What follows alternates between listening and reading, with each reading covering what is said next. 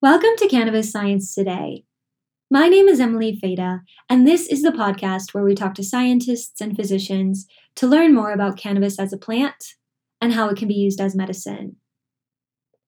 We just wrapped up season one, where we had so many fascinating conversations about how cannabis can be used to treat chronic pain, epilepsy, stress, and anxiety, and so many other topics.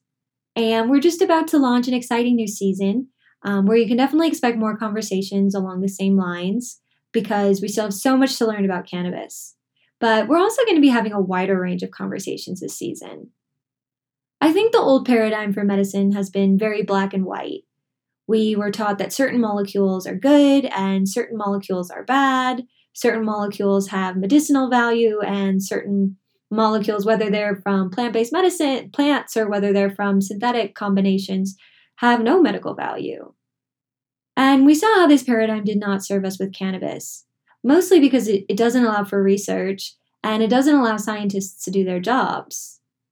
So, in this upcoming season, we are going to be breaking that paradigm and exploring a wide range of plant based medicines um, and synthetic substances, a variety of psychedelics, like psilocybin and ayahuasca and ketamine. We're also going to be moving out of the other paradigm of medicine, which is frequently you wait until you get sick and then you take something to fix the problem.